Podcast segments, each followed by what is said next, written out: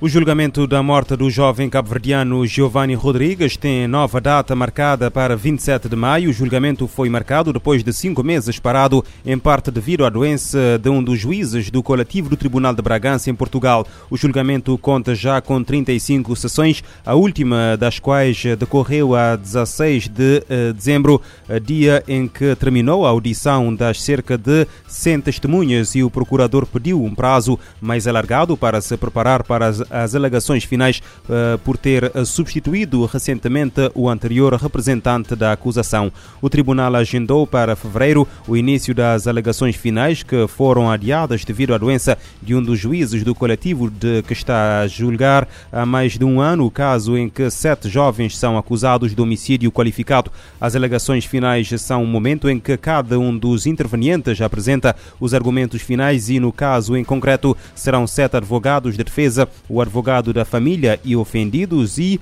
o Ministério Público. Os factos remontam à madrugada de 21 de dezembro de 2019, quando um grupo de cabo-verdianos e outro de portugueses se envolveram numa contenda que começou num bar da cidade de Bragança, Portugal, e se prolongou na rua. A acusação alega que a morte de Giovanni Rodrigues, com 21 anos, resultou da agressão com um pau e acusou sete portugueses de homicídio qualificado e ofensa à integridade física a mais três jovens cabo-verdianos que faziam faziam parte do grupo da vítima mortal. Os advogados de defesa querem convencer o tribunal eh, que se tratou de uma rixa e que uma queda pode estar na origem do ferimento na cabeça que matou o jovem. A própria autópsia é inconclusiva, indicando que a causa tanto pode ser homicida como acidental. Giovanni morreu dez dias depois no hospital do Porto, onde apanhou também uma infecção hospitalar e a polícia judiciária deteve oito jovens portugueses, a maioria dos quais uh, ficaram em prisão preventiva. Um dos suspeitos que esteve preso acabou por ser libertado,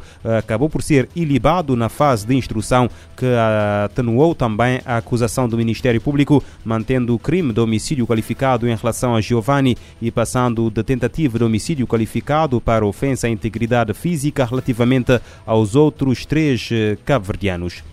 O Banco Mundial anunciou ontem que vai desbloquear 30 mil milhões de dólares para prevenir situações de insegurança alimentar num contexto em que o conflito entre a Rússia e a Ucrânia, que fornecem 30% dos cereais a nível mundial, tem provocado escassez de certos produtos e aumento de preços. Neste momento, o Banco Mundial esclarece ainda que 18 mil milhões de dólares vão servir desde já para implementar planos de apoio, nomeadamente no continente africano, onde as consequências do conflito se fazem fortemente sentir ao nível da subida do custo de vida. Em entrevista à RFI, Luís Muxanga, coordenador executivo da União Nacional dos Camponeses de Moçambique, saúda a decisão do Banco Mundial se esse apoio está virado para apoiar as políticas públicas para que os países tenham capacidade interna de produzir alimentos e alimentar o seu povo, para nós, essa é a visão que, na nossa opinião, tem que fazer sentido. Sobretudo porque esses modelos de choques internacionais acabam nos, nos testando até que nível nós temos uma capacidade soberana de alimentar o nosso próprio povo. Então, eh, nós temos que usar isso como momento para poder garantir que as políticas públicas possam ser mais progressivas, mais eficientes e que os países consigam alimentar o seu próprio povo. Como é que tem sido vivenciado deste período em Moçambique? Todos os indicadores apontam para um agravamento de preço, apontam para alguns escassez de alimentos. Então, nos últimos anos, a informação que sai dá conta de que, de facto, os preços vão aumentando a nível do mercado e também o poder de compra não é tão elevado para poder fazer face a isso. Então, esse bloqueio afeta-nos diretamente e os três meses também são resultado disso e, mais uma vez, somos provados que precisamos de nos fortalecer internamente. Então, esses três meses, de facto, vão ser um sufoco e poderão se agravar se a situação manter-se como está. Num contexto que eh, já é difícil, como é que reage à decisão da Índia bloquear as exportações de trigo? Em princípio, os países são soberanos de poder tomar as suas decisões, mas se as decisões começam a afetar o externo, também tem que ser tomada em conta. Portanto, não me parece ser humanismo essa atitude. Era preciso olhar para o momento e perceber que o mundo não é homogêneo, tem diferenciamento do ponto de vista de capacidade de produção e tem que se entender, acima de tudo, que a disponibilidade do alimento é um direito humano. É verdade que nós estamos a exigir que a Índia tenha que ser tenha responsabilidade pela nossa incapacidade de produzir internamente os produtos, mas também não é o momento para a Índia tomar uma decisão dessa natureza. Banco Mundial desbloqueia financiamento para prevenir insegurança alimentar, nomeadamente em África. Os Estados Unidos anunciam o envio de 100 milhões de dólares em equipamentos militares para a Ucrânia após a aprovação de 40 mil milhões de dólares pelo Congresso norte-americano. O porta-voz do Pentágono, John Kirby, diz que o material vai chegar às mãos das forças ucranianas muito em breve. Com esta última remessa, os Estados Unidos forneceram quase 4 mil milhões de dólares em ajuda, em ajuda militar desde o início do conflito russo-ucraniano a 24 de fevereiro e 6.600 milhões de dólares desde 2014 quando a Rússia anexou a Crimeia. John Kirby adianta que os Estados Unidos vão consultar a Ucrânia, como tem feito uh, com frequência desde a invasão, sobre quais são os equipamentos necessários. O Senado dos Estados Unidos aprovou ontem, por larga maioria, um pacote de 40 mil milhões de dólares de ajuda militar e humanitária para a Ucrânia enfrentar a guerra desencadeada pela invasão russa do seu território. A medida de envio de ajuda naquele valor será em breve assinada pelo uh, presidente norte norte-americano Joe Biden para entrar em uh, vigor. Portugal já recebeu 37 mil eh, pessoas que fugiram da guerra na Ucrânia, iniciada a 24 de fevereiro, quando a Rússia atacou o país vizinho. Desde então, mais de 4 mil crianças ucranianas passaram a estudar nas escolas portuguesas e 2 mil adultos firmaram um contrato de trabalho em Portugal. A informação é da ministra adjunta de Assuntos Parlamentares, Ana Catarina Mendes, que conta que o país está disposto a receber mais ucranianos até o fim do ano. Temos. Uh cerca de 2 mil de, dos 37 mil, 2 mil contratos de trabalho já celebrados com, estes, eh, com estas pessoas deslocadas da Ucrânia. Eh, estamos a encontrar respostas para a habitação, que é uma, um desafio que todos temos como país, mas para quem cá chega e para quem cá vive, estamos a tentar encontrar estas uh, respostas. Temos conseguido dar as respostas nas prestações sociais. As pessoas fugiram sem nada uhum.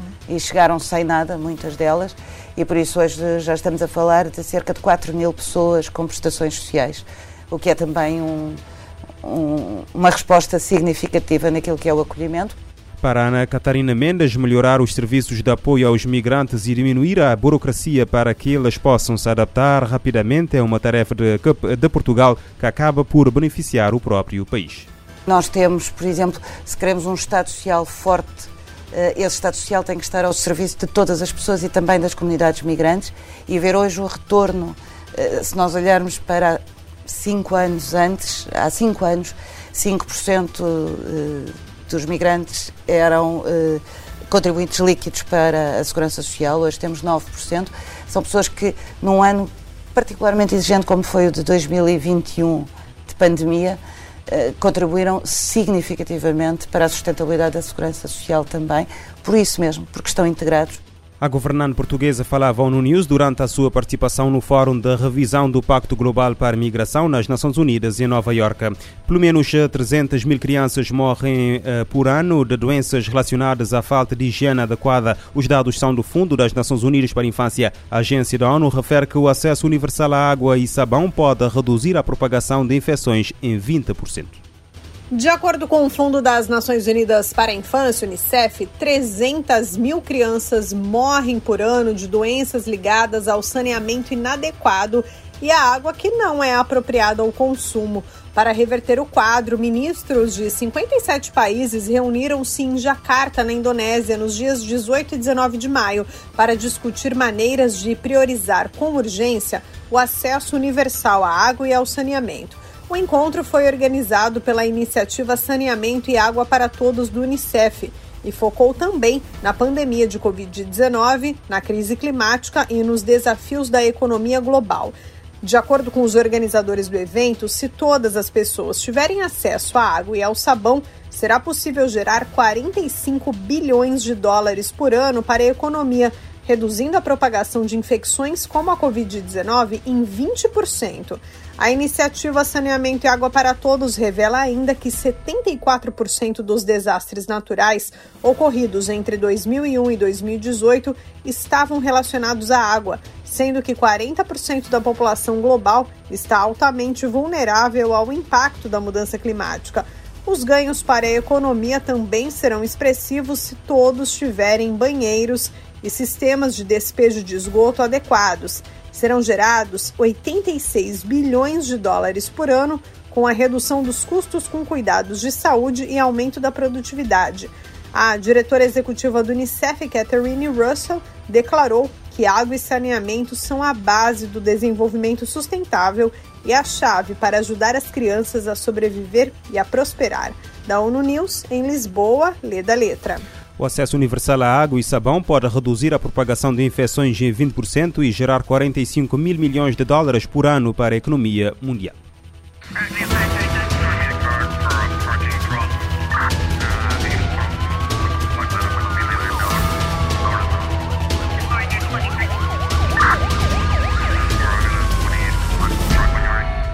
Este programa está disponível em formato podcast no Spotify e em radiomorabeza.cv.